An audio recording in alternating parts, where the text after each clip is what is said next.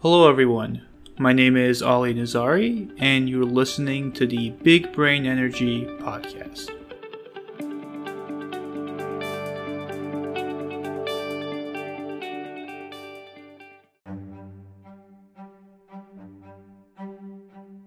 With the current impeachment process happening in the United States Senate, there has been a lot of discussion around the powers of the two branches of the government the executive and the legislature.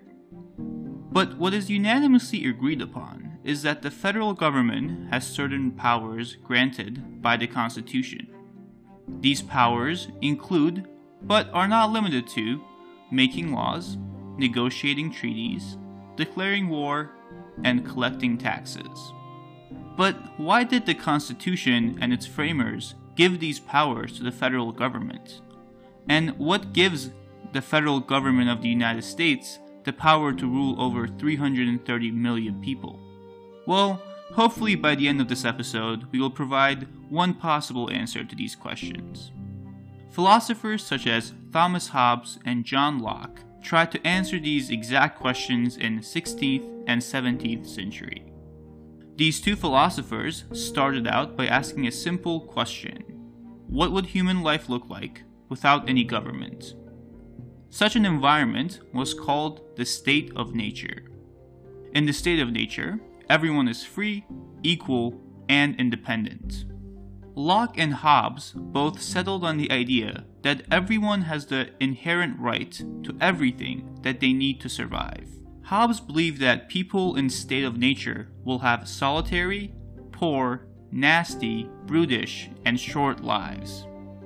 He also believed that every dispute no matter how small or large, would eventually be settled with death.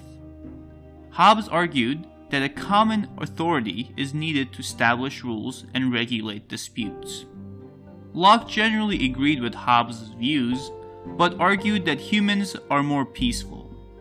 While Hobbes believed that any government is better than no government, even an oppressive one, Locke argued that necessary steps need to be taken in order to prevent the government from harming its own people. This is where Locke's social contract theory comes into play. This theory emphasizes separation of powers and right to revolution. Separation of powers limits a government's power, while right of revolution gives people the right to rebel if the government is abusing its powers. According to Locke, the role of government is to create good laws that protect the rights of people and enforce those laws with the good of the people in mind. Locke's political philosophy has since become known as liberalism. His ideas have heavily influenced the revolutions in America and France in the 18th century. Thomas Jefferson, one of the writers of the Declaration of Independence and the US Constitution, followed and used many of Locke's ideas on liberalism.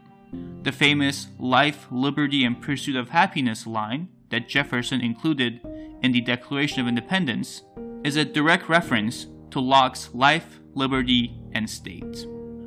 I will leave you with this quote from John Locke that I believe perfectly summarizes the liberalism ideology. The end of law is not to abolish or restrain, but to preserve and enlarge freedom. For in all states of created beings capable of law, where there is no law, there is no freedom.